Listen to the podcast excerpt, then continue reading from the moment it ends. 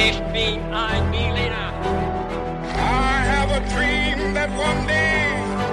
Wollen wir den totalen Krieg? Niemand hat die Absicht, eine Mauer zu errichten.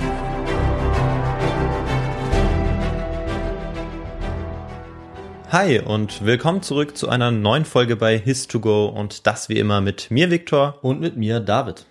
Und bevor wir gleich in die Geschichte einsteigen, die David uns heute erzählen wird, erzähle ich nochmal ganz kurz, wie wir dabei immer vorgehen. Und zwar ist es so, dass einer eine Geschichte vorbereitet und dann erzählt und der andere hat keine Ahnung, worum es in dieser Geschichte geht. Und er wird auch noch mit drei kniffligen Fragen überrascht und Ja. auf die Probe gestellt. Und äh, bei diesen Fragen könnt ihr natürlich auch mitraten. Dafür sind sie auch da. Und bevor wir aber auch dazu kommen, haben wir noch eine Sache, die wir klären müssen. David, was trinkst du heute zum Podcast? Ich trinke eine mehr oder weniger selbstgemachte Zitronenlimonade mit frischem Basilikum drin. Das ist diese grünen Blätter und das passt äh, eigentlich überraschend gut, finde ich. Okay, zur Folge oder zum Wetter? Ähm, es passt gut zusammen, weil es lecker schmeckt. Ach so. das würde ich mal sagen. Ah, ja, okay. Bei mir gibt's äh, einen Tee, einen Kamillentee. Ich muss mich ein bisschen aufwärmen, weil äh, ich will jetzt in dieser kalten Jahreszeit nicht krank werden, Ja, damit wir auch regelmäßig noch unsere Folgen hochladen können. Das wäre gut. Ja, aber ich würde sagen, dann kommen wir zur Folge und ich übergebe an dich, David. Alles klar, dann steigen wir wie so oft ein mit einem Intro. Wie haben wohl die ersten Menschen reagiert, als sie einen ganzen Kontinent als erste ihrer Art erblickt haben? Konnten sie das Gewicht dieses Ereignisses erahnen? Sie konnten nicht wissen, dass die Wissenschaft Jahrtausende später rätseln würde, wie es ihnen überhaupt gelungen war, einen neuen Kontinent zu erreichen. Die Rede ist von den ersten Menschen, die vor rund 50 bis 60.000 Jahren Australien erreicht haben. Den Vorfahren der heutigen Aborigines. Wir erzählen dieser Folge nach, wie sie Australien besiedeln und es schaffen, nicht nur auf diesem Kontinent zu überleben, sondern auch aufzublühen, bis dann eine weitere Besiedlung erfolgt, die alles verändert. Das ist unser Thema der heutigen Folge. Oha. Davon hast du bestimmt schon mal gehört. Ja, vor allem von der äh, Besiedlung, die dann wahrscheinlich äh, noch später kommt. Ich weiß nicht, ob du darüber auch noch sprechen wirst. Ja. Aber äh, erstmal geht's ja 50 bis 60.000 Jahre zurück. So genau wusste ich das nicht, Mhm. dass das äh, so weit zurückgeht. Und vor allem, wir sind zum ersten Mal jetzt so richtig auf dem Kontinent Australien. Ja, und ich fand, das wird mal Zeit, weil Ja. in der Ecke waren wir zwar schon einmal mit der Besiedlung Neuseelands, aber viele haben gesagt, warum macht ihr nicht äh, auch die Besiedlung Australiens? Ja, genau, habe ich auch gelesen in den Themenvorschlägen und ich find's toll, dass du es jetzt machst. Genau. Und jetzt äh, kommen wahrscheinlich die Fragen. Äh, die kommen jetzt äh, direkt. Uh, okay. Vorher wollte ich noch sagen, was Australien eigentlich ist. Australien ist nämlich ein Kontinent mit einer uralten menschlichen Geschichte, an die sich die heutigen Aborigines immer noch zurückerinnern mit ihren Mythen und Erzählungen. Also eine uralte Gesellschaft, die Eiszeiten überdauert hat, deren früheste Angehörige neben seltsamen Tieren gelebt haben, die schon lange ausgestorben sind, während ihre Kultur bis heute überdauert hat. Die Geschichte der menschlichen Besiedlung Australiens geht unvorstellbar weit in der Zeit zurück, aber ganz so unvorstellbar ist sie gar nicht mehr. Und wir erfahren jedes Jahr neue Erkenntnisse über die Menschen, die als die ersten ihrer Art diesen neuen Kontinent erschlossen haben. Ja, und diese Anfänge werden wir uns anschauen, woher die ersten Menschen nach Australien kamen, was sie dort vorgefunden haben und wie sie sich entwickelt haben, bis dann eben eine zweite Einwanderungswelle alles, was sie aufgebaut haben, wieder umgeworfen hat. Aber bevor wir das klären, Victor, wie du gesagt hast, habe ich ein paar Fragen für dich. Und ich glaube, die eine oder andere davon kannst du bestimmt auch beantworten. ja, mal schauen, ja. Schauen wir mal. Die erste Frage lautet, hatten denn die australischen Aborigines einen Einfluss auf die Flora und Fauna des Kontinents? Drei Antwortmöglichkeiten habe ich für dich. A. Durch ihren Lebensstil veränderten sie die Tier- und Pflanzenwelt kaum. B. Zusammen mit weiteren Faktoren trugen sie vermutlich durch Jagd und Brandrodung zum Verschwinden der Megafauna bei. Oder C. Mittlerweile ist belegt, dass sie durch ihre Jagdtechniken innerhalb kurzer Zeit alle größeren Tierarten ausgerottet haben. Ähm, also man würde sich ja gerne vorstellen, dass äh, sie durch ihre Lebensart, dass da kaum etwas, kaum ein Tier oder eine Pflanze ähm, ja, ausgestorben ist oder verschwunden ist, äh, wie man sagt. Und das könnte ich mir auch vorstellen, weil natürlich waren damals die ähm, Möglichkeiten andere, als äh, wir, wir sie heute haben. Trotzdem war es ja so, dass sie ja gejagt haben und ähm, vielleicht auch Jagd auf große Tiere gemacht haben. Und ähm, ich würde jetzt mal zur Antwort ähm, B tendieren Ja, dass sie doch auch ähm, einen Einfluss auf die, auf ihre Umwelt hatten. Ja, okay. Das äh, klären wir natürlich. Das Ja. ist natürlich eine der spannenden Fragen. Und jetzt kommen wir zu einer zweiten Frage, die so ein bisschen ein Fun Fact ist. Denn bei der Kolonialisierung Australiens taucht ein berühmter Charakter auf aus einer unserer Folgen. Und da dachte ich, frage ich dich einfach, wer das sein könnte. Denn die Rede ist natürlich von A. William Bligh, B. Robert Falcon Scott, C. Bartholomew Roberts alias Black Bart oder D. Percy Fawcett? Hm. Ich sag dir auch nicht, wer die genau waren, falls du es vergessen hast. Aber es sind alles Hauptpersonen unserer Folgen gewesen. Die dort waren, oder? Äh, Nur eine davon. Nur eine davon. Aber? Blackbeard war ja noch nicht eine Hauptperson, oder? Es ist nicht Blackbeard, sondern Black Bart, der Piraten. Ach so, äh, ach so, stimmt. Der stimmt. Piratenkönig. Ja, hm. Ähm, das ist eine gute Frage. Du hast es auch erwähnt in der Folge, oder? Nein. Ah, okay. okay. Also es ist eine sehr schwierige Frage, muss ich zugeben. Aber mir ist eingefallen, dass ich das hätte erwähnen sollen.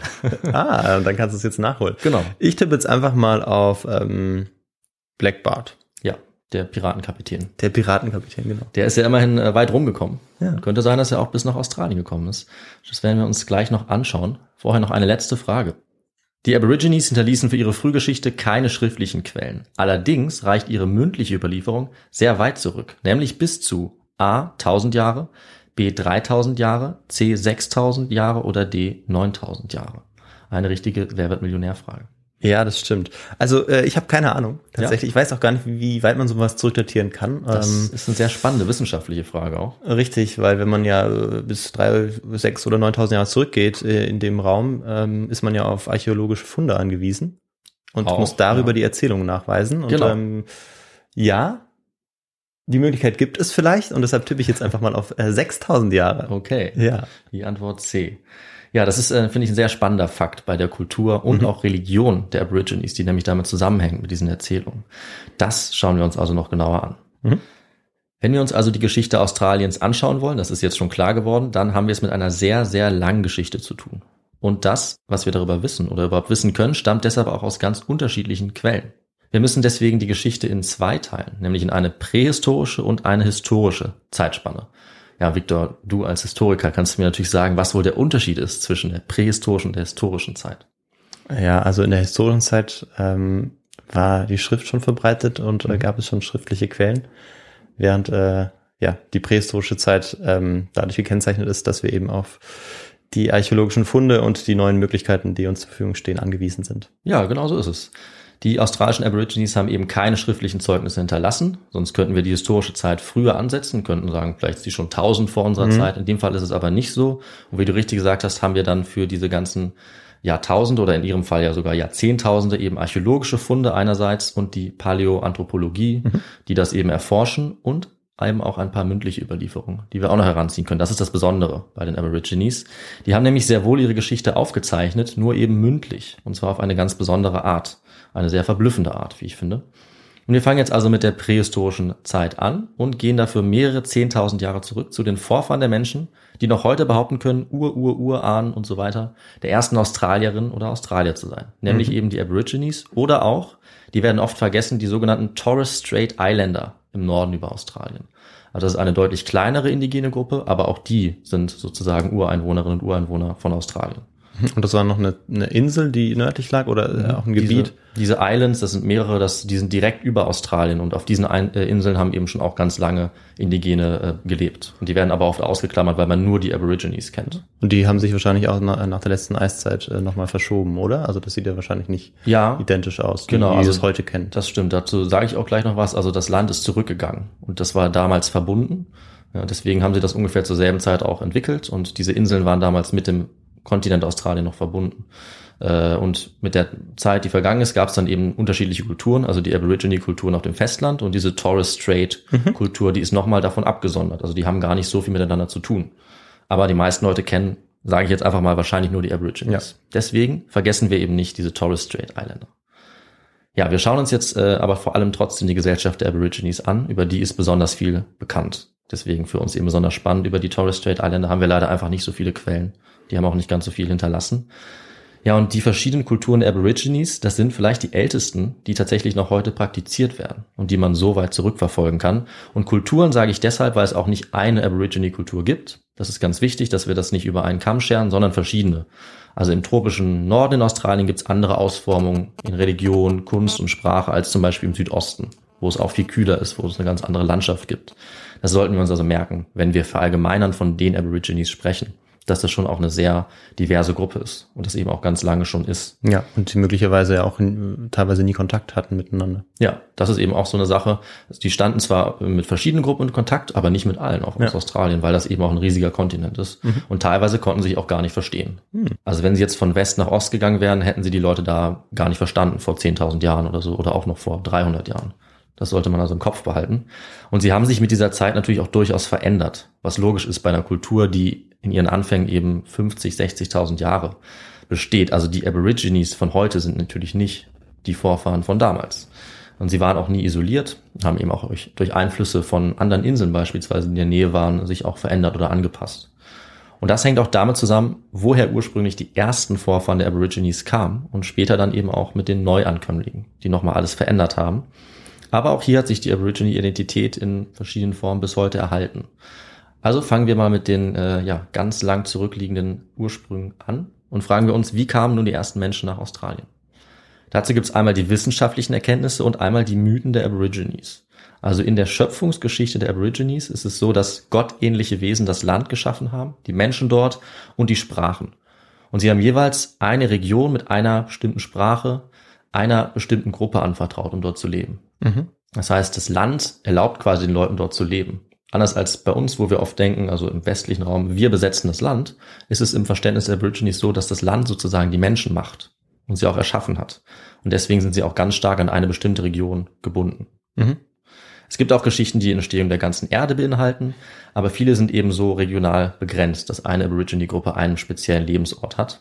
Das ist also ihre Wahrnehmung und sie denken in ihren Erinnerungen an diese Zeit zurück, als erstmals diese Region oder diese Welt entstanden ist. Und auf der anderen Seite haben wir natürlich die Wissenschaft. Da könnte man das Ganze so beschreiben. Vom Urkontinent Gondwana löst sich Australien und auch Indien, die Antarktis, Afrika und Südamerika vor circa 35 Millionen Jahren ab. Australien driftet über Millionen Jahre zur heutigen Position und währenddessen verändern sich auch das Klima, die Bedingungen und auch die Lebewesen auf dem Kontinent im Laufe der Jahrmillionen. Es gibt auf Australien eher wenige Vulkane und es gab auch wenig Eis. Deswegen ist Australien, anders als zum Beispiel Neuseeland, äh, durch Erosion relativ flach geworden. Mhm. Also da gibt es keine besonders großen Bergketten oder Gebirge. Das Klima ist sehr unterschiedlich. Logisch bei so einem großen Kontinent. Also es gibt im Norden eine tropische Zone, das Wüstenklima in der Mitte und im Süden eher gemäßigtes Klima. Und die Flora und Fauna hat sich in all dieser Zeit auch an alle möglichen Veränderungen angepasst, also auch an verschiedene Eiszeiten, ja, Wärmezeiten. Und dadurch, dass Australien so abgeschieden ist, ist dadurch dann auch eine einzigartige Artenvielfalt entstanden. Wobei es, wie gesagt, schon natürlich auch Kontakte mit anderen Regionen gab, Mhm. aber weniger als anderswo. Das kann man, denke ich, schon sagen. Ja, und wann kommen jetzt die ersten Menschen auf diesen völlig neuen Kontinent und treffen auf so eine einzigartige Artenwelt? Das ist die große Frage. Und diese Frage hat sich in den letzten Jahren, Jahrzehnten sehr, sehr stark verändert. Im Prinzip wird das Datum immer weiter in die Vergangenheit datiert. Wir können heute ungefähr sagen, dass es vor circa 50 bis 60.000 Jahren gewesen sein muss. Aber auch jetzt gibt es schon einige Stimmen, die es noch länger nach hinten datieren und sagen 65.000, vielleicht sogar 70.000 Jahre. Interessant, ja. Also viel früher als der amerikanische Kontinent. Viel, viel früher. Das kann man auf jeden Fall Ja. sagen. Ja. Also sie Hätte ich, jetzt, erst- hätte ich jetzt nicht gedacht, ja. ja. Die Leute sind eben erst in Asien gelandet und dann von dort aus relativ schnell nach Australien und erst dann später auch ja von Asien aus vermutlich über die Beringstraße nach. Amerika. Genau. Aber da sagt man ja, ich, das bin ich mir nicht mehr ganz sicher, 10.000, 20.000 Jahre. Genau, ich habe das ja in Sowas der, um die letzte Folge mal recherchiert, wo es ja auch um Ja. unter anderem Amerika und die Frühgeschichte dann auch kurz ging. Da habe ich gelesen äh, in, in Artikeln, dass 10.000 bis 15.000 geschätzt wird, Mhm. aber äh, fand ich äh, auf jeden Fall nochmal ganz interessant, weil Ja. man ja weiß, kurz zu sagen, in Afrika ähm, entsteht der Mensch sozusagen, Genau. entwickelt er sich und dann geht's über Asien nach Europa eben aber, äh, aber eben auch ähm, ja nach Australien. Spannend auf jeden Fall. Ja, also wir wissen eben nicht ganz genau, aber wir können das nicht auf 1000 Jahre genau definieren, aber wir können auf jeden Fall sagen, in Australien deutlich früher als in Amerika Ja, sind spannend. die ersten Menschen vertreten. Vor einiger Zeit ist man von 40.000 Jahren ausgegangen, mittlerweile wie gesagt eher 50, eher eigentlich 60.000 Jahre oder noch früher. Das kann sich immer auch verändern. In den 50ern war der Stand sogar noch, dass erst vor 10.000 Jahren die ersten Menschen da waren. Also es ist schon ein gewaltiger Unterschied, äh, den die Wissenschaft seitdem gemacht hat. Und es ist eben, wie gesagt, im Vergleich zu anderen Regionen ziemlich früh. Aber ich vermute, auch diese Zeit wird sich eventuell noch weiter nach hinten verschieben, wenn Mhm. neue Funde eben kommen. Und natürlich gibt es zu diesen ganz frühen Zeiten auch noch andere Menschenarten teilweise. Also vor 50.000 Jahren hat der Neandertaler beispielsweise auch noch existiert. Ja. Und die modernen Menschen sind vermutlich in mehreren Wellen eben vor 50 bis 60.000 Jahren erstmals nach Australien gelangt. Ja, und wie kommen wir auf dieses Alter? Also wie können wir das feststellen? Victor, du hast ja äh, schon so ein bisschen gesagt, was du als Australien-Experte oder Paläoanthropologe als Quelle heranziehen würdest. Hast du ein paar Ideen für uns? Was könnte man finden? Ähm, ja, also ähm, ich glaube, Überreste würde man kaum finden, beziehungsweise vielleicht, ähm, ja doch, vielleicht Überreste der, der Menschen. Ja, es gibt so klassische Beispiele, die man findet, um sowas zu datieren doch. Ja, bevor ich da irgendeinen Quatsch sage, glaube ich, übergebe ich wieder an dich. Ja, natürlich. Also äh, dir würde es bestimmt einfallen, wenn wir zum Beispiel an Werkzeuge oder Materialien denken. Ah, das doch, eben okay, Sachen, die ja. besonders gut erhalten bleiben. Also es gibt ganz konkrete Spuren, für die wir eben die Archäologie und die Paläontologie brauchen. Und da sind wir natürlich nicht in der historischen Zeit, sondern in der prähistorischen Mhm. Zeit, weil wir eben keine schriftlichen Quellen haben. Und es gibt verschiedene Funde. Also es können zum Beispiel Siedlungsspuren sein, also Spuren von irgendwelchen Bauten, zum Teil sogar von Hütten. Oder wenn wir noch weiter zurückgehen, sind es meistens bearbeitete Materialien. Zum Beispiel irgendwie versteinerte Hölzer oder eben Steine. Steine als Werkzeuge oder Kunstobjekte. Daran kann man im Detail dann teilweise Bearbeitungsspuren sehen und kann eben daraus schließen, dass es Menschen gewesen sein müssen. Auch wenn es manchmal nicht ganz klar ist, ob es vielleicht doch Zufall ist oder eine menschliche Bearbeitung. Und diese Gegenstände kann man dann datieren, unter anderem mit der berühmten Radiokarbondatierung. Die ist allerdings vor allem für organische Materialien. Ja. Also bei Steinwerkzeug ist das nicht so einfach. Da würde man dann stattdessen zum Beispiel die Erdschicht anschauen, in der so ein Steingegenstand gefunden wurde. Und da kommen dann aber auch die ersten Probleme auf, weil in der Wissenschaft haben wir dann die Diskussion, stammt dieser Gegenstand wirklich aus der Schicht, die wird vielleicht auf 60.000 Jahre datieren, oder war der Gegenstand ursprünglich höher und wurde dann aber runtergedrückt im Laufe der Zeit, wenn ja, Tiere oder Menschen zum Beispiel drüber gelaufen sind und auf einmal ist der Gegenstand in einer älteren Schicht, als er eigentlich selber alt ist. Solche Datierungen sind also nicht immer ganz sicher, aber wenn man genug findet und sozusagen diese Puzzleteile zusammensetzt, dann kann man doch von der Zeit ausgehen. Dann setzt man sozusagen den Mittelwert irgendwie zusammen. Ja, genau. Oder stellt Und- den her und Ja, oftmals hat man eben einen ältesten Fund, von dem man ausgeht und dann verschiebt sich dieses Alter, Mhm. wenn ein neuer kommt. Man sagt, so alt muss es aber mindestens sein. Ein solches Beispiel ist für Australien die Höhle Warati. Dort sind zum Beispiel solche Siedlungsspuren gefunden worden von Menschen und die sind dann mindestens 49.000 Jahre alt. Aber wir haben auch noch ältere und wir haben auch noch konkretere, zum Beispiel Skelette. Das ist natürlich ein ganz sicheres Zeichen. Also da müssen wir nicht Ja. länger überlegen. Das waren dann eindeutig Menschen und je nachdem, wie weit wir die datieren, eben auch wieder der Mindestpunkt, ab wann wir Menschen vermuten. Und in Australien sind besonders äh, ein Paar bekannt, nämlich der Mango Man und die Mango Lady. Äh, Das sind die ältesten gefundenen Menschen auf Australien, also ihre Skelette beim Lake Mango. Und die beiden sind sehr gut erhaltene Skelette, circa 45 bis 50.000 Jahre alt. Hm. Also das ist schon ja ein sehr ordentlicher Fund, Mhm. schon ein Meilenstein in der australischen Archäologie sozusagen oder Paläoanthropologie. Das sind die ältesten Angehörigen der Homo sapiens, die in Australien gefunden wurden, bis jetzt zumindest, muss man sagen, weil wer diese Folge in drei Jahren hört, kann vielleicht schon in den Nachrichten lesen, irgendwie 60.000 Jahre altes Skelett entdeckt. Sowas kann eben auch immer passieren. Es gibt noch weitere Beispiele. Wofür es allerdings keine Belege gibt, ist, dass äh, andere Menschenarten, also andere Frühmenschen wie zum Beispiel Homo erectus auch in Australien aufgetaucht sind. Also das scheint tatsächlich nur wir geschafft zu haben. Wir als Mhm. Homo sapiens. Aber man könnte sagen, auf eine Art sind diese älteren und anderen Menschenarten oder Frühmenschenarten trotzdem bis nach Australien gekommen, nämlich in den Genen. Also die heute lebenden Aborigines tragen in ihrer DNA Spuren von Neandertaler, von Denisova Ja. DNA und auch vielleicht von weiteren menschlichen Arten okay, ja. Mhm. die sich also äh, mit ihnen vermischt haben, vermutlich auf dem Weg nach Australien. Und wie es dann von dort weiterging für den Homo sapiens, dafür gibt es verschiedene Theorien, auch ob es eine einzelne Migrationswelle war, die dann diesen Weg geschafft hat. Vermutlich waren es aber mehrere. Ja, und welche Routen sie genommen haben, dafür gibt es eigentlich zwei plausible Möglichkeiten.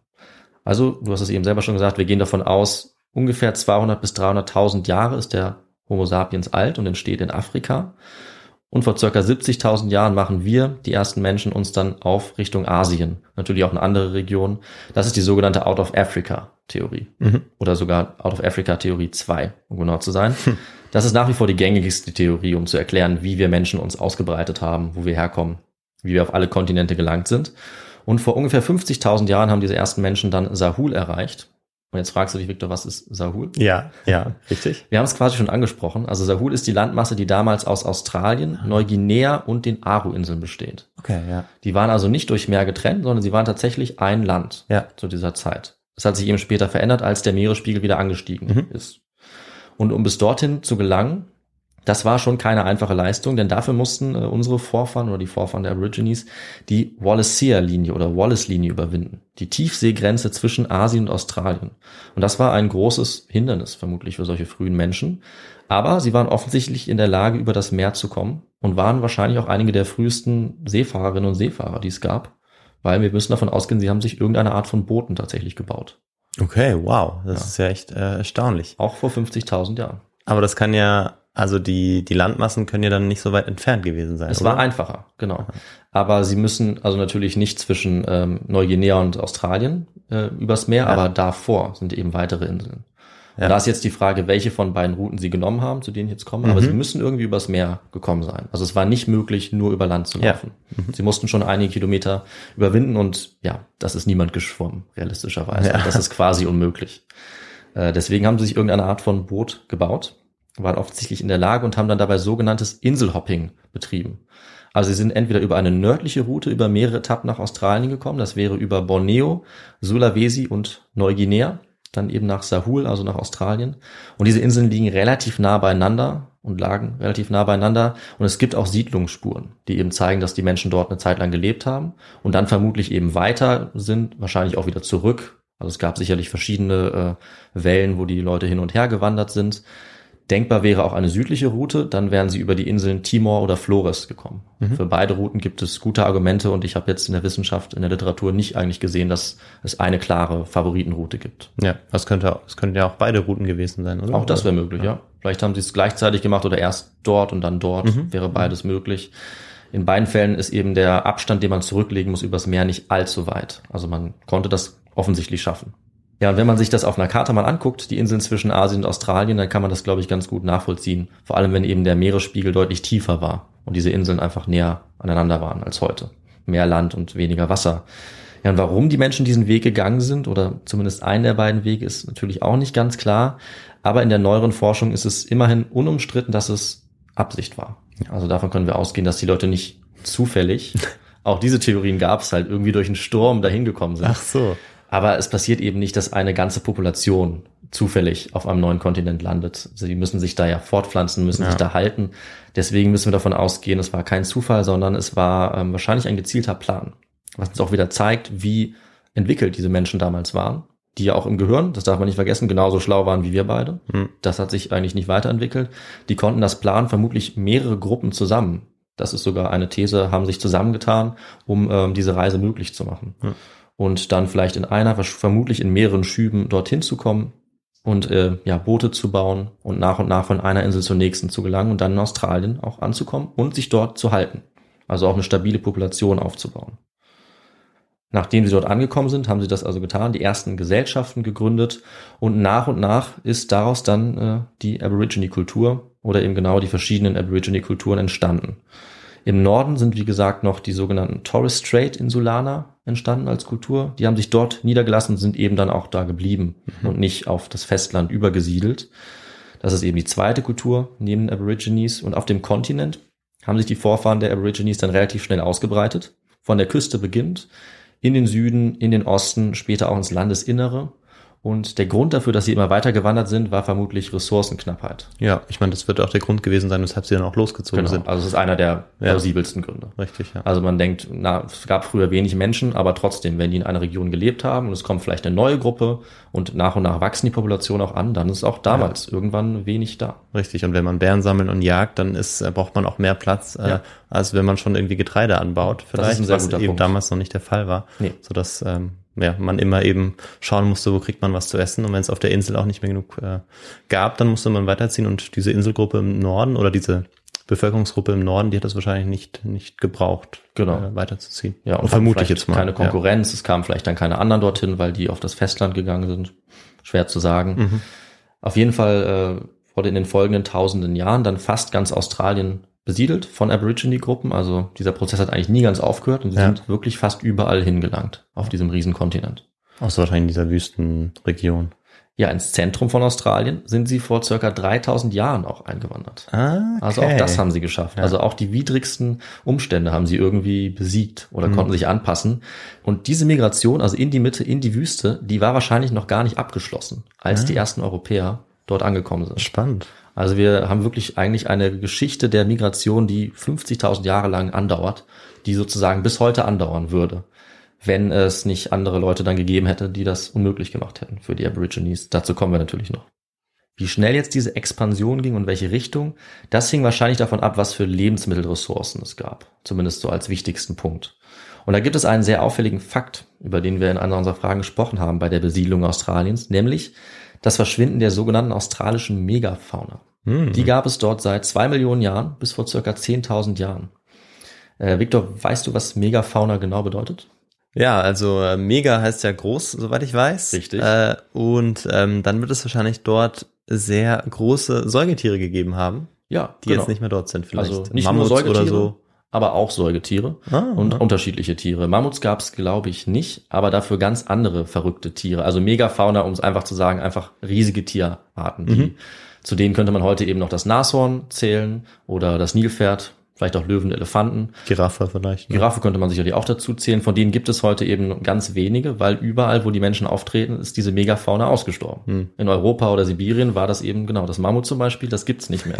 Stimmt, das, das australische Mammut wäre auch lustig gewesen. Naja, manchmal wird man überrascht, aber ich glaube, in dem Fall äh, suchen wir das vergebens bisher. Aber wer weiß. Dafür gibt es aber was anderes. Ich habe hier nämlich ein paar Beispiele für dich gesammelt. Es gab das Riesenwombat, das so Ah. groß geworden ist wie ein PKW. Was? Ja, es gab das Riesenkänguru, das äh, über 2,5 Meter groß geworden ist. Ah, ich glaube, das habe ich mal gehört. Ja. Riesenkänguru, Also ja. deutlich größer als die heutigen Kängurus. Es gab Riesen-Emus, äh, Riesen-Goanas und auch eine 5 Meter Echse, die den heutigen Komodo-Varanen locker in den Schatten stellen würden, Mhm. glaube ich. Das ist also diese Megafauna, von der wir reden und wir können uns das heute kaum noch vorstellen, weil es eben so lange her ist, dass diese Tiere ausgestorben sind. Und eben zufällig oder nicht zufällig auch zu der Zeit, wo die Aborigines sich ausgebreitet haben. Das ist jetzt die große Frage, die auch die Forschung bis heute nicht ganz klären kann. Sind wir, sind die Menschen schuld daran, dass diese Megafauna verschwindet, von der jetzt eigentlich nur das Känguru überlebt hat? In einer kleineren Form. Alle anderen sind verschwunden, aber wir finden eben ihre Überreste. Ja, ist der Mensch allein für diese ökologische Katastrophe verantwortlich gewesen? Diese Erklärung ist eigentlich meistens als zu einfach gesehen worden. Also die Tiere sind eigentlich zu groß dafür, dass sie von kleinen Menschengruppen gejagt werden können. Das sagt zumindest ein Autor. Wobei ich denke, von anderen Regionen kennt man das ja schon. Also diese These ist auch schon so ein bisschen schwierig. Mammuts konnten wir als Menschen ja auch jagen. Aber es gibt sicherlich auch noch andere Gründe.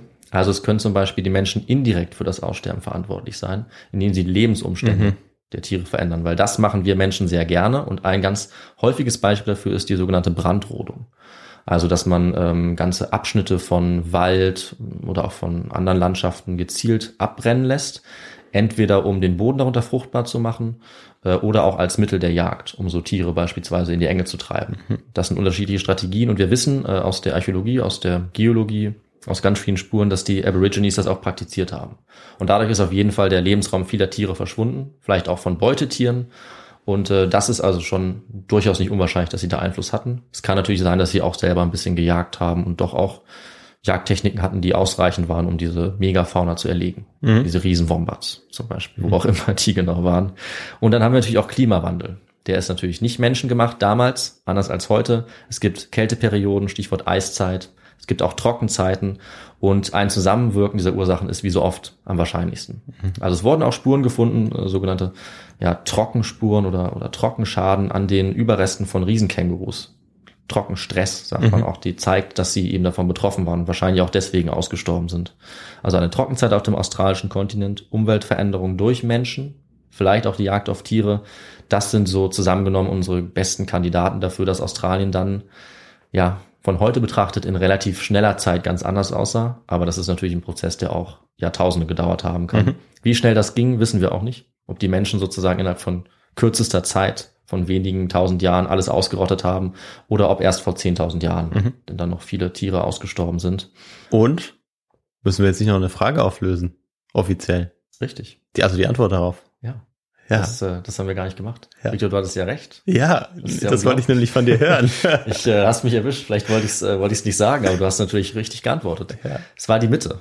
Ja. Also alleine verantwortlich sicherlich nicht, aber ja, ähm, wie soll man sagen? Also unschuldig waren die Menschen auch nicht. Ja. Davon können wir ausgehen, Dafür, wie auch auf anderen Kontinenten. ja. Gut, dass du das nochmal gesagt hast. Du lässt es mir nicht durchgehen. Nee. äh, dann äh, hast du auf jeden Fall schon mal eine Frage richtig beantwortet. Ja. Und die nächste wird auch bald kommen. oh. Also, wie gesagt, die Aborigines haben verschiedene Kulturen entwickelt. Unterschiedliche Sprachen, verschiedene Kunst. Das kann man an den Spuren und Funden ablesen, dass das auch schon vor vielen, vielen tausenden Jahren passiert ist. Einige sehr bekannte und auch sehr alte Beispiele sind zum Beispiel Höhlenmalerei. Die gibt es also nicht nur in Europa, sondern solche Höhlenmalereien und Felsmalereien gibt es gerade auch bei den Aborigines und die haben auch einen sehr eigenen, sehr faszinierenden Stil dafür entwickelt, der sich auch unterscheidet von anderen.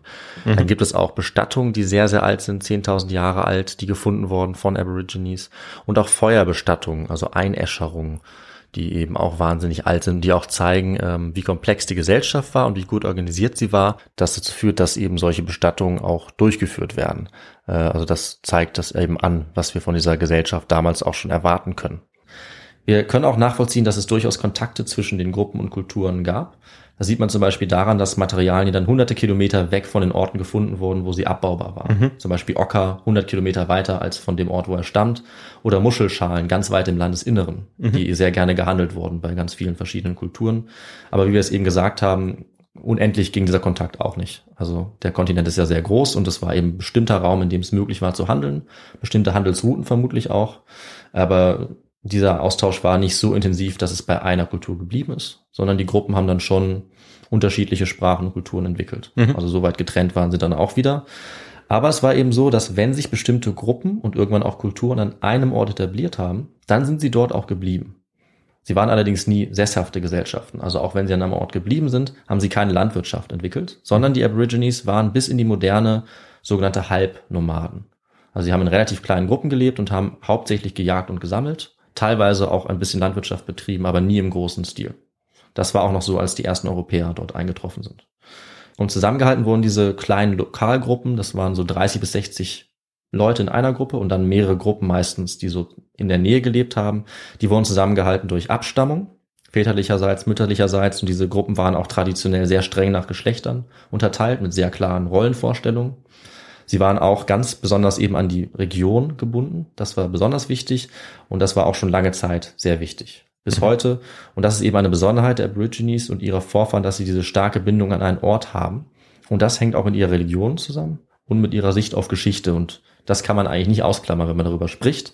Deswegen reden wir in diesem Zusammenhang über das berühmte Dreaming das quasi die Religion der Aborigines ist. Mhm. Sagt dir das Dreaming was, Victor? Nein, äh, ich bin gespannt, ähm, was du mir jetzt darüber erzählen wirst. Ja, es ist ziemlich komplex und ich habe mich auch ein bisschen schwer getan, das jetzt zusammenzufassen, aber ich gebe mein Bestes. Mhm. Ähm, natürlich könnten uns das Angehörige der Kultur deutlich besser erklären, als ich es jetzt versuche zusammenzufassen. Auf Deutsch gibt es dafür den Begriff Traumzeit auf Englisch eben Dreaming und es ist keine klassische Religion, sondern wir könnten es vielleicht Philosophie nennen oder auch Normkodex mit religiösen Elementen. Du mhm. siehst schon, es ist schwierig. Mhm. Ein anderer Begriff, den ich gefunden habe, ist eine Wissensreligion. Das macht auch Sinn, weil es geht bei diesem Dreaming um Wissen über ein Land. Also wieder dieser spezifische Ort einer Gruppe, um seine Entstehung und auch um die Bindung daran. Genauso wie verschiedene konkrete Orte, weil die Aborigines davon ausgehen, dass ähm, durch die Geschichte verschiedene Orte geprägt werden. Also sie erzählen zum Beispiel, wie eine Felsformation entstanden ist und mhm. haben sozusagen eine Schöpfungsgeschichte dafür. Und das beeinflusst sie auch in der Gegenwart und in der Zukunft. Wir gehen mhm. davon aus, dass sozusagen ihre Ahnen sie noch auf eine Art begleiten. Teilweise auch götterähnliche Figuren das geschaffen haben und eben auch Einflüsse auf das haben, was sie denken, wie sie handeln. Also auch ihre Werte und Normen kommen aus dieser Zeit, die zurückliegt, aber irgendwie auch sie in der Jetztzeit beeinflusst. Das ist diese Traumzeit. Es ist eine Art Schöpfungsgeschichte, die es für jedes Land gibt, für jede Region, für jede Gruppe auch für die Sprache und Kultur. Das heißt, jede Gruppe hat eine andere Tradition, hat anderes Wissen, das sie von Generation zu Generation weitergeben. Mhm. Und zwar mündlich. Und jetzt ahnst du vielleicht, worauf ich hinaus will. Ja. Denn dadurch, dass sie so gut darin geworden sind und das immer wieder weitergeben und ihre eigene Praxis haben, das mündlich weiterzugeben, dadurch äh, haben sie so komplexe Erinnerungen geschaffen und so ja, vielfältige und zum Teil auch detaillierte Geschichten, dass zum Teil Erinnerungen an vergangene Orte von der Archäologie auch bestätigt und wiederentdeckt werden auch wenn sie eigentlich schon verschwunden sind für das mhm. bloße Auge. Es gibt zum Beispiel ein solches Dreaming, das bis in die heutige Zeit weitererzählt wurde und das beschreibt, wie aus zwei Flüssen eine Bucht wurde, die wir heute Botany Bay nennen. Und Botany Bay, das ist die Bucht vor der, ja, wahrscheinlich bekanntesten Stadt Australiens, nämlich Sydney. Mhm. Und die Aborigines können uns erzählen, wie aus ihrer eigenen Erinnerung über Generationen weiter verbreitet äh, diese Bucht entstanden ist, an der später die Stadt gegründet ja. wurde. Und in der Wissenschaft wird tatsächlich vermutet, dass dieses Dreaming, diese Entstehungsgeschichte sieben bis neuntausend Jahre oder vielleicht sogar noch älter ist. Okay, aber jetzt musst du mir ja noch erklären, wie sie auf dieses Datum kommen. Ja, also sie können das zurückverfolgen durch äh, Archäologie und Geologie. Okay, also das war irgendwo eingeritzt dann. Nee, also sie schauen sozusagen, ähm, wie plausibel es ist, dass es nicht nur eine erfundene Geschichte ist, sondern sozusagen eine historische Realität, die immer mehr modifiziert wurde. Und da schauen dann zum Beispiel in diesem Fall nach, wann denn jetzt die Bucht entstanden ist. Mhm. Das können sie eben ablesen, wann diese Flüsse zu einer Bucht geworden sind. Ja. Und ja, natürlich kann man das diskutieren, aber in dem Fall sind sie zum Schluss gekommen, dass die Geschichte so gut dazu Ah, passt, okay, ja. dass sie so alt sein muss wie die Entstehung dieser Bucht. Mhm, ne? Und das können eben bis zu 9000 Jahre sein. Wahnsinn. In anderen Geschichten geht es zum Beispiel darum, dass sie berichten, wie der Wasserspiegel steigt oder sinkt. Auch das kann man nachvollziehen. Und wenn es da eine ganz bestimmte Erzählung, also Dreaming, zu einem Ort gibt, können das auch die Archäologen oder Geologen Ja, ja. vergleichen macht und Sinn, können dann ja. sagen, ja, diese Geschichte muss tatsächlich so und so alt sein. Und da gibt's eben ja Jahre, die bis zu 9000 äh, zurückgehen. Das ist Mhm. also die Antwort auf unsere Frage. Ja. Ja, spannend. Äh, lag ich daneben. Ich, ich wollte ja eigentlich auch erst die 9000 Jahre nehmen, aber ich, ich konnte irgendwie nicht glauben, dass es so weit zurückgeht. Ähm, und ja, hab's mit den 6000 versucht, lag ich knapp Ja. daneben. Also das finde ich wirklich Faszinierend, faszinierend. ja. Ja. Und du hast natürlich aber auch schon indirekt angesprochen, dass das Ganze natürlich wissenschaftlich betrachtet schon schwierig ist. Mhm. Immer wenn es um mündliche Quellen geht, ist das Ganze natürlich sehr schwer zu bestimmen und das ist auch heute durchaus kontrovers. Aber es ist auch sehr wichtig, weil, wie gesagt, durch die Bindung an einen Ort begründen die Aborigines damit auch ihr Recht auf den Besitz dieses Ja. Ortes und darauf zu leben. Mhm. Und wenn sie jetzt sagen können, unsere Erinnerung reicht 9000 Jahre zurück, ist es schon ein sehr starkes Argument dafür, dass sie dort auch leben dürfen. Ja. Andere Fälle gibt es aber zum Beispiel auch, wo äh, Aborigines aufgrund dieses Dreamings äh, sich an Pfade erinnern, das ist ganz typisch, auf denen ihre Vorfahren gewandelt sind und dadurch eben auch Archäologen, Archäologinnen zu Orten führen können, an denen mal etwas war. Mhm. Und es kommt durchaus vor, dass dann da auch was gefunden wird. Ja. Das zeigt eben, dass dieses Dreaming keine reine Erfindung ist, sondern wirklich auch historische Fakten darin verarbeitet werden. Und diese mündlichen Überlieferungen, dass es da vielleicht jetzt bei den Aborigines auch ähm, ja so viele gibt und dass die so weit zurückreichen, liegt ja sicherlich auch daran, dass es eben lange Zeit keine Schrift gegeben hat. Mhm. Gut, woanders vor 9000 Jahren gab es auch woanders äh, keine Schrift, soweit ich weiß. Das äh, nirgendwo. Ja, richtig. Aber trotzdem, dadurch, dass man eben so lange ähm, ja. Sprache eigentlich nur als Informationsübermittlung genutzt hat, ähm, ist es wahrscheinlich auch, hat man sich das einfach gut merken können, weil wie du gesagt hast, ähm, Ja, das wurde das Gedächtnis war genauso weit entwickelt wie bei uns. Genau. Und äh, wenn sie sich nur darauf fokussieren konnten, auf die München-Überlieferung, dann mussten sie sich das ja alles merken können. Ja. Und ähm, ja, deshalb ist es vielleicht auch heute noch so präsent. Und das ist eben wirklich einzigartig Hm. und liegt sicherlich auch daran, wie wichtig die Rolle dieses Dreamings, dieser Erzählung in der Gesellschaft war. Also, dass man daraus wirklich alles abgeleitet hat. Wer welche Rollen äh, erfüllt, wer welche Rechte hat, wem welches Land gehört, das ist ja der Lebensmittelpunkt der Aborigines. Und das wird alles eben durch dieses Dreaming begründet Hm. und wird den Kindern von klein auf nach und nach erzählt. Und normalerweise auch geheim gehalten. Dass wir zum Beispiel solche Erzählungen jetzt kennen, ist erst äh, so ein Phänomen der neuesten Geschichte, wo diese Dreamings nach und nach freigegeben werden an die Außenwelt. Und die Aborigines selber sagen, es ist okay, wir erzählen euch das. Ja. Weil für sie ist es eigentlich geheimes Wissen. Hm. Und eben ganz speziell, das wirklich nur die Gruppe vor Ort kennt. Ja. Also sehr, sehr spannend. Und ich finde, ja, dieses Streaming auf eine Art sehr einleuchtend. Also das, der Gedanke, dass man an den Orten, zu denen man geht, von denen man kommt, dass es da schon so eine lange menschliche Geschichte gibt, die man ja irgendwie auch nachvollziehen will. Wenn ich an einem historischen Ort bin, mir denke, ich berühre irgendwie den Stein. Was haben 20 Generationen vor mir hier gemacht? Das ist irgendwie Mhm. faszinierend. Ich glaube, also ich, ich finde, jeder kann diese Bindung irgendwie nachvollziehen. Diese Mhm. Mischung aus Mythen, irgendwo auch historischen Fakten.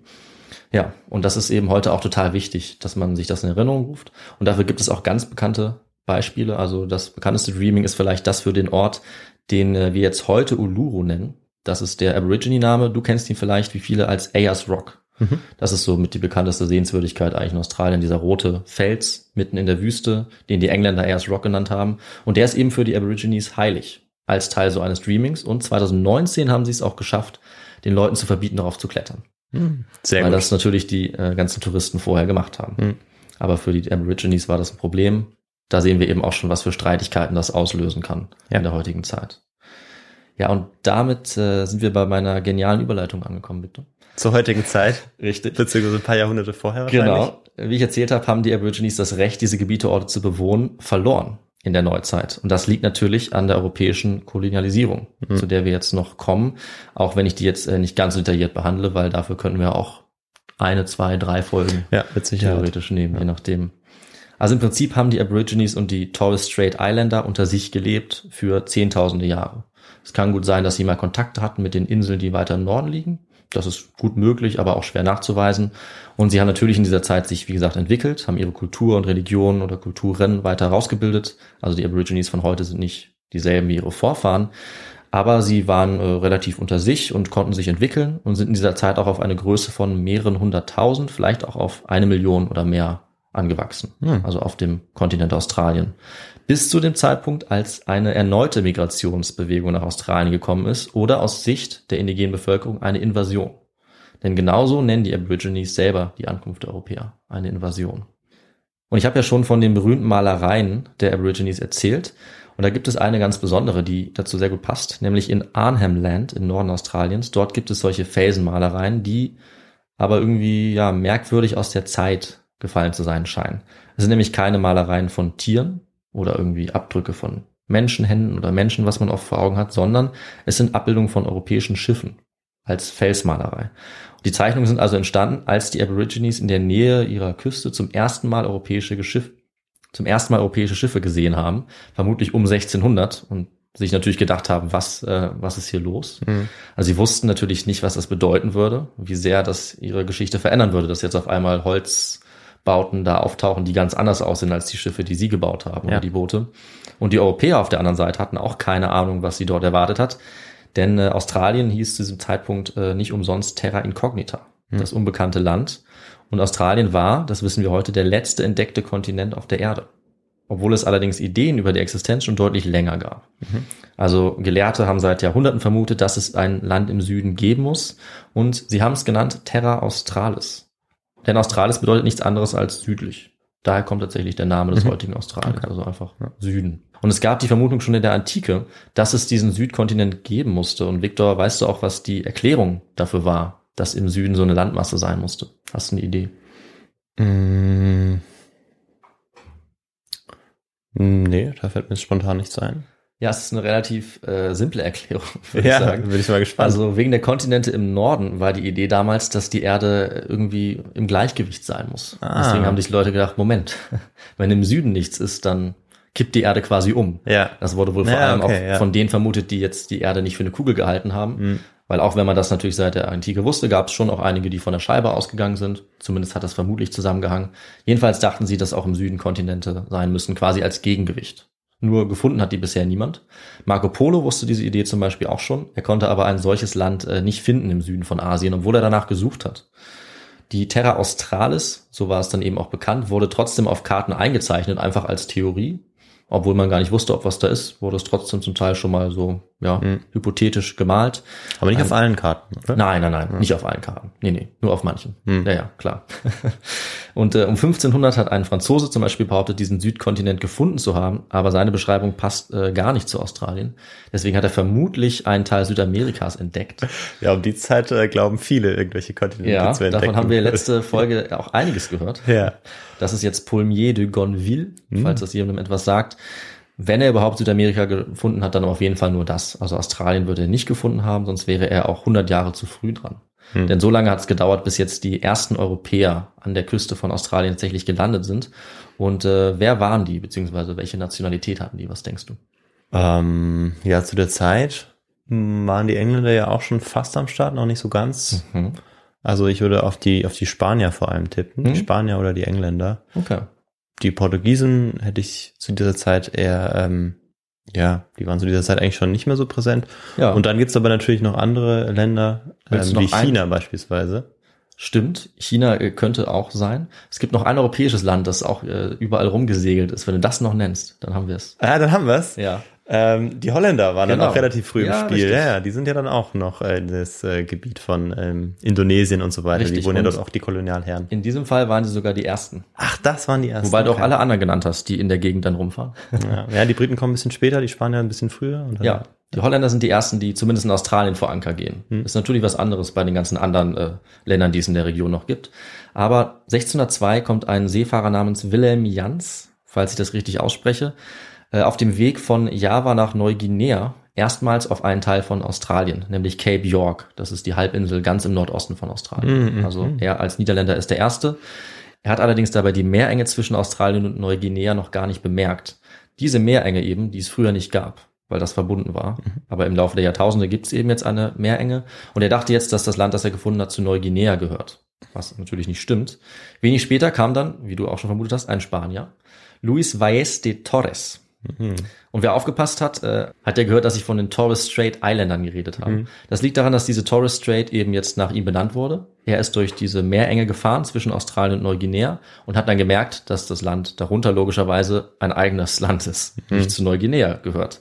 Aber auch er wusste nicht genau, was er da gefunden hat, dass das zum Beispiel diese Terra Australis sein könnte. Das hat tatsächlich noch Jahrzehnte gedauert. Die Holländer haben den Westen Australiens in der Zeit dann weiter entdeckt, ohne zu merken, dass es dasselbe Land war, was Ja, der erste Wilhelm. Jans entdeckt hatte. Die hatten ja schon so ein paar Ideen, aber wussten noch nicht so ganz, was sie da eigentlich sehen. Ein gewisser Abel Tasman, auch ein ganz bekannter niederländischer Entdecker, ist dann 1642 von Südafrika aus dieses neue Land ansteuern gesegelt. Allerdings ist er einfach dran vorbei gesegelt. Hat aber immerhin eine Insel gefunden, die später nach ihm benannt wurde, nämlich Tasmanien. Okay. Das ist die Insel im Süden vor Australien. Nur leider hat er das Festland verpasst. Dafür hat er dann allerdings Neuseeland, Tonga und die Fidschi-Inseln entdeckt, was auch keine schlechte Leistung ist. Ja. Deswegen ist sein Name da auch überall zu finden. Ich war zum Beispiel im Abel Tasman äh, Nationalpark spazieren in Neuseeland. Aber all diese Inseln waren auch schon besiedelt, richtig? Ja, Ja. Ähm, ich glaube schon. Ja. Also Neuseeland auf jeden Fall, Tonga und äh, auch Tasmanien, dort waren die Aborigines auch. Was nicht immer bedeutet, dass die Europäer sie auch als besiedelt äh, angesehen haben. Ja. Aber dazu kommen wir gleich noch. In der Folgezeit, wir können es uns schon denken, kamen dann immer mehr europäische Schiffe in die Nähe. Es gab ja generell auch mehr Seefahrt, mehr Seehandel und auch mehr Entdecker. Nach den Niederländern kamen dann noch die Briten und die Franzosen. Manche von ihnen sind jetzt auch kurz an Land gegangen und es wurde langsam klar, wie groß dieses neu entdeckte Land war. Aber die meisten von ihnen haben es für eher unwirtlich gehalten. Es gibt einige gerade schon beleidigende Beschreibungen, muss ich sagen. Sowohl für die Aborigines als auch für das Land. Also die Aborigines als total wild und unzivilisiert haben es manche beschrieben. Das Land als völlig karg und eigentlich unbewohnbar. Andere haben es auch positiver dargestellt und die Aborigines als freundlich zum Beispiel dargestellt. Also es gibt unterschiedliche Ansichten. Aber es gab erstmal kein großes Interesse an der weiteren Erkundung, was sich aber dann geändert hat.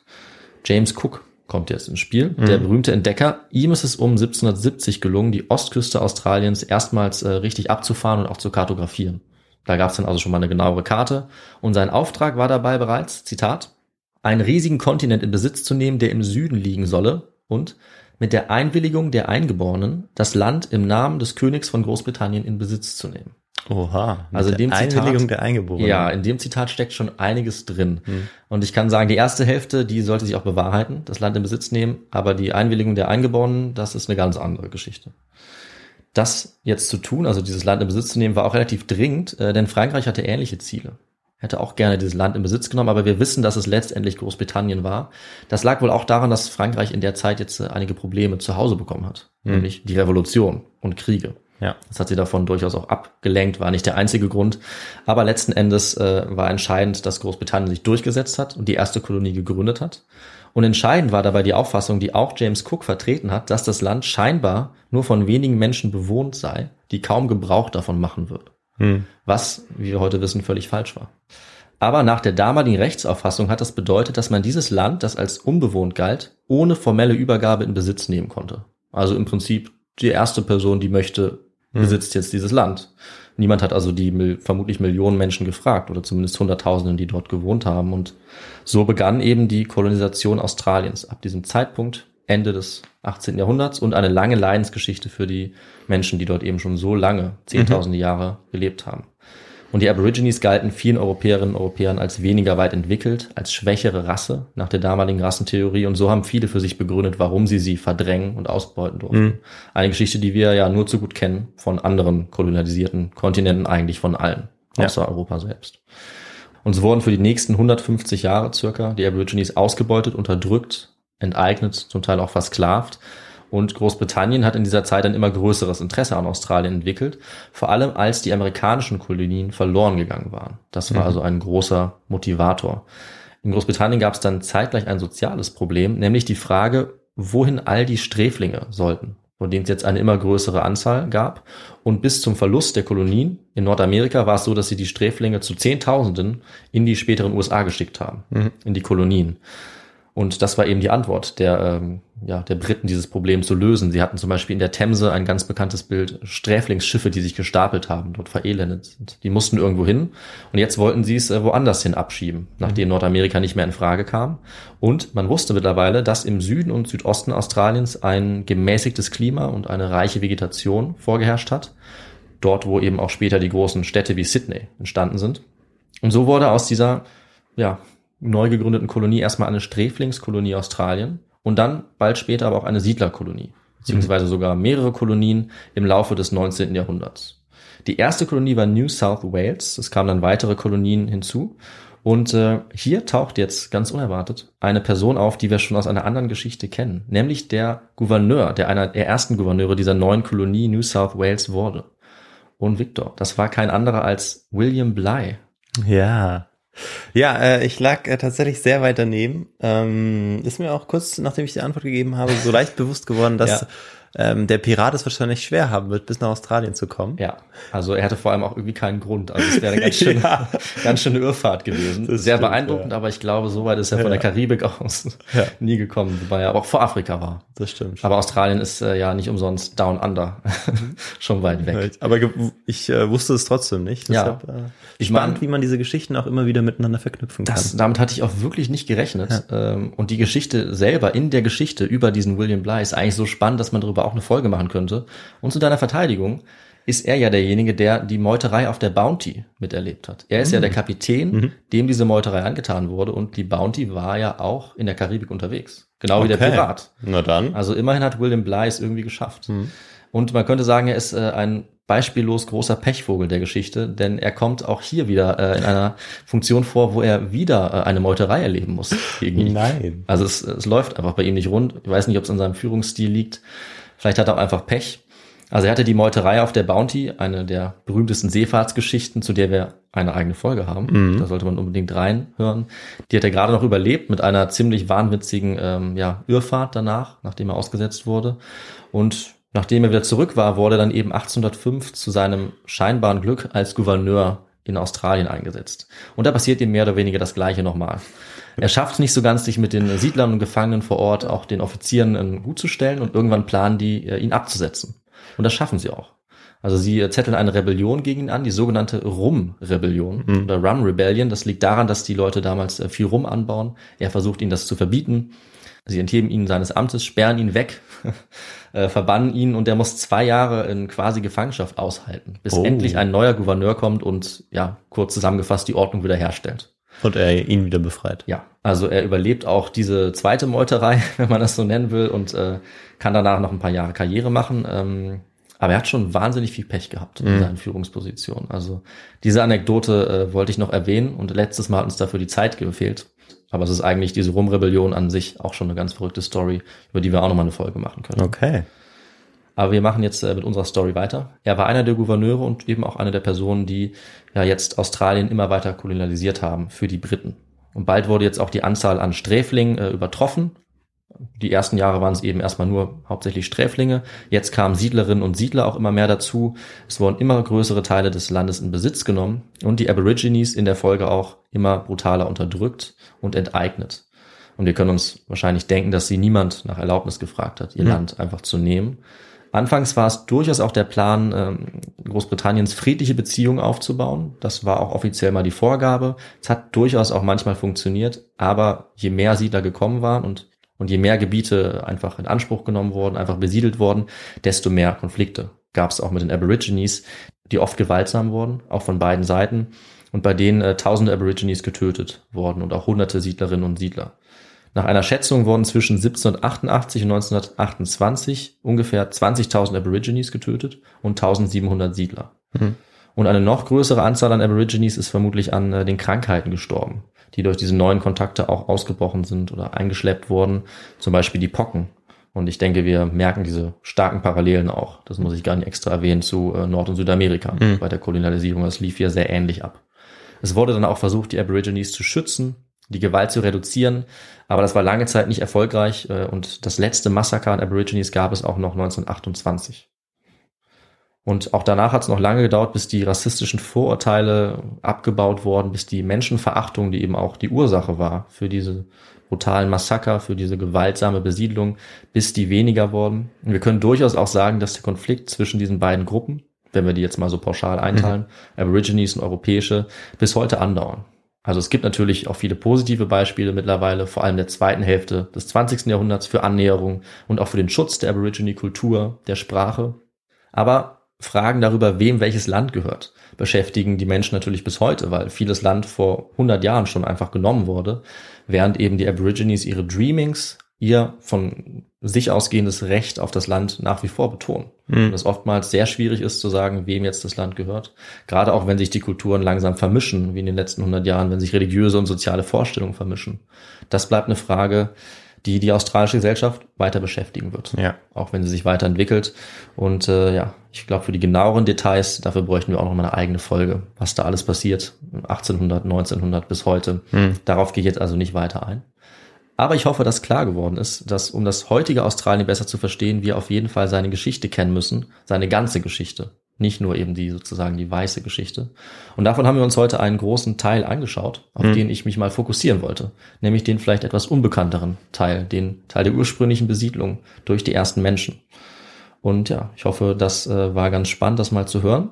Sozusagen als Teil zwei nach der Besiedlung Neuseelands. Ja. Und damit würde ich sagen, sind wir am Schluss dieser Folge angekommen. Und ich übergebe wieder an dich, Viktor. Ja, vielen Dank, David. Du bist ja inzwischen ja fast zum Hobby ähm, Paläanthropologen oder Archäologen geworden. Ja, das macht mir Spaß, ja. Du hast schon die Besiedlung genannt. Wir hatten ja auch eine Folge zu Lucy, da gehen wir vier, Mil vier Millionen Jahre sind es, glaube ich, zurück. Ja, ich glaube, das ist bisher die älteste Folge. Ja, äh, jetzt auch die Frühgeschichte ähm, der Besiedlung Australiens. Ähm, Finde ich toll, dass du immer wieder äh, diese Geschichten machst und, sich, und dich damit auseinandersetzt und wir eben auch dann mehr darüber erfahren, wie die Menschen dorthin gekommen sind, wie sie gelebt haben mhm. und ähm, ja, was sie ausmacht, was der Ursprung eigentlich ist. Mhm. Weil, wie du gesagt hast, wir eigentlich hauptsächlich was darüber wissen, wie es, wie die Kolonialisierung, die Besiedlung, die ja. zweite Besiedlung, wie du sie genannt hast, dann abgelaufen ist. Und ähm, ja, wenn man sich eben dann damit auseinandersetzt, mit dieser Geschichte, dann hebt man eben doch wieder hervor, dass ähm, dort der Protagonist eigentlich wieder der Weiße ist. Und ja. das ist äh, jetzt eben eine andere Perspektive und das, das fand ich ganz spannend auf jeden Fall an der Geschichte. Und ähm, mich würde jetzt auch interessieren, was du da für Literatur verwendet hast. Und ähm, ja, bin gespannt, was du da so nennen kannst. Ja, ich bin ganz schön im äh, Forschungsprozess gelandet und auch in Forschungsdiskussionen, kann ich sagen, äh, weil mir aufgefallen ist, dass bei Büchern, die zehn Jahre alt sind, zum Beispiel ganz andere Daten genannt werden. Ja. Wenn es jetzt um die Datierung geht, das habe ich ein bisschen erwähnt und äh, habe mich da dann eben auf ja auf das fokussiert, was entweder am neuesten war oder was ich das Gefühl hatte, was so am ehesten der Konsens war. Mhm. Ähm, und habe eben einige Bücher gefunden, wo ich das Gefühl hatte, sie sind A aktuell und B ganz gute Zusammenfassung. Zum Teil habe ich auch einen Artikel, äh, der dann zum Beispiel uns dann nochmal die neueste Zahl nennt oder sowas. Ich glaube, in der Folge von Neuseeland habe ich noch 40.000 Jahre genannt. Jetzt würde ich sagen, das ist ja Quatsch. Es hm. muss bestimmt 60.000 sein. Aber wenn man jetzt einen Überblick möchte, wo das Ganze gut zusammengefasst ist, dann habe ich natürlich ein paar Empfehlungen. Und auch auf Deutsch. Das ist ja auch nicht immer garantiert. Da gibt es zum Beispiel von Gerhard Leitner ähm, zwei sehr gute Bücher. Einmal die Geschichte Australiens und einmal die Aborigines Australiens. Mhm. Das sind beides relativ mhm. neue Bücher. Äh, die sind beide gut geschrieben, finde ich, gut zusammengefasst. Und die gehen auch auf die ganze Geschichte Australiens ja. ein. Also ich habe mich ja jetzt auf den frühen Teil eben mhm. fokussiert. Dann gibt es auch noch ein sehr gutes Buch von Scott First Kane, Footprints, The Epic Story of the First Australians. Das ist auch sehr lesenswert. Oder auch so ein bisschen übersichtlicher von Hermann Mückler, Australien, Ozeanien, Neuseeland. Mhm. Nochmal so eine Übersicht. Und äh, ich würde sagen, das reicht. Ja, da haben wir auf jeden Fall einiges jetzt, äh, wo wir drin schmückern können, ja. Äh, wo ich vielleicht auch mal einen Blick reinwerfen kann, weil diese Frühgeschichte Australiens äh, fand ich ganz spannend. Mhm. Und ähm, ich kenne mich da noch nicht so aus, deshalb ja, wäre es auf jeden Fall ein Versuch wert, da mal reinzuschauen. Ja, und man lernt auch viel, also über Methoden und auch über ganz verschiedene äh, ja, kulturelle Vorstellungen, mhm. die man sonst nicht kennt. Also diese zum Beispiel diese mündliche Überlieferung ist was für was ich total spannend finde, wo man mich auch noch mehr beschäftigen möchte. Und dieses Aborigine-Beispiel dafür zu sehen, fand ich, hat mir richtig die Augen geöffnet. Ja. Was menschlich alles möglich ist und wie anders Leute eben äh, äh ja, lesen, schreiben oder eben auch mündlich überliefern können. Das finde ich schon spannend und das fällt manchmal unter den Tisch, wenn wir irgendwie sagen, ja, die erste Quelle in Griechenland, die ist irgendwie 700 vor der ja. Zeit.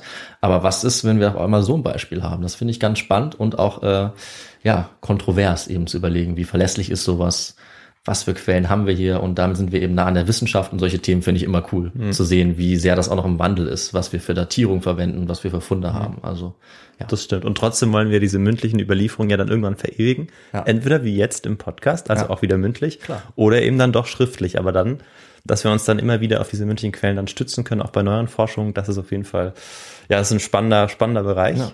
Und ähm, ja, ich glaube, bevor wir uns da verlieren, ja, wir müssen einen Schlussstrich ziehen. Möchtest du das machen? ja, genau, komme ich zum äh, Ende und da erzählen wir immer noch was dazu, wie man uns unterstützen kann.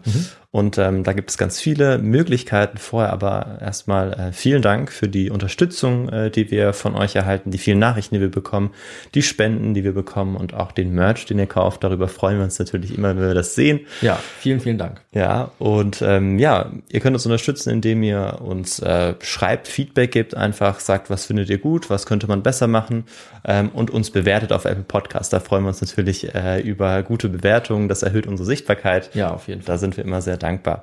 Dann sind wir auf unterschiedlichen Social-Media-Kanälen ähm, abrufbar, also beispielsweise bei äh, Instagram, bei YouTube oder auch bei Twitter.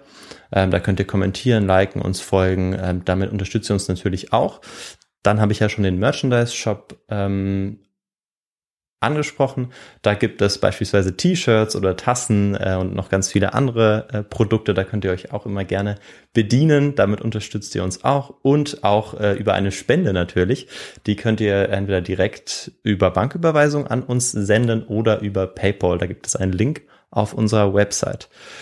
Ja, und ähm, dann würde ich sagen, habe ich äh, vieles äh, genannt, das meiste wahrscheinlich. Ähm, du guckst noch kritisch, fehlt noch was? Nee, also ich gucke kritisch, aber mir fällt nichts ein, weil ich glaube, du hast alles genannt. Okay. Sehr gut. Ja, und dann gibt's in äh, zehn Tagen eine neue Folge. Ähm, ja, ich überlege gerade noch so zwischen zwei Themen, muss mich irgendwann entscheiden. Und ähm, genau, dann bis dahin, bleibt weiterhin gesund und macht's gut. Bis in zehn Tagen. Ciao. Tschüss.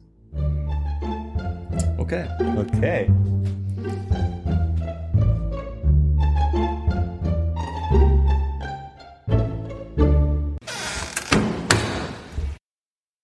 Wieso lachst du so?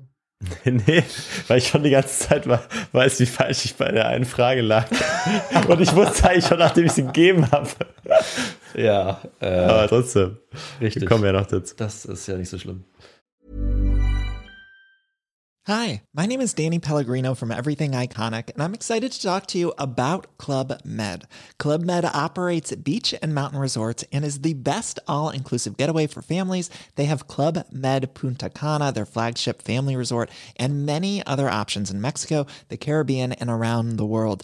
Club Med are the pioneers of the all inclusive concept, which is the best way to vacation. Great for families, groups, or even solo travelers looking for land and water sports, delicious food, and a place to make unforgettable memories. Visit clubmed.us, call 1 800 Club Med, or your travel advisor.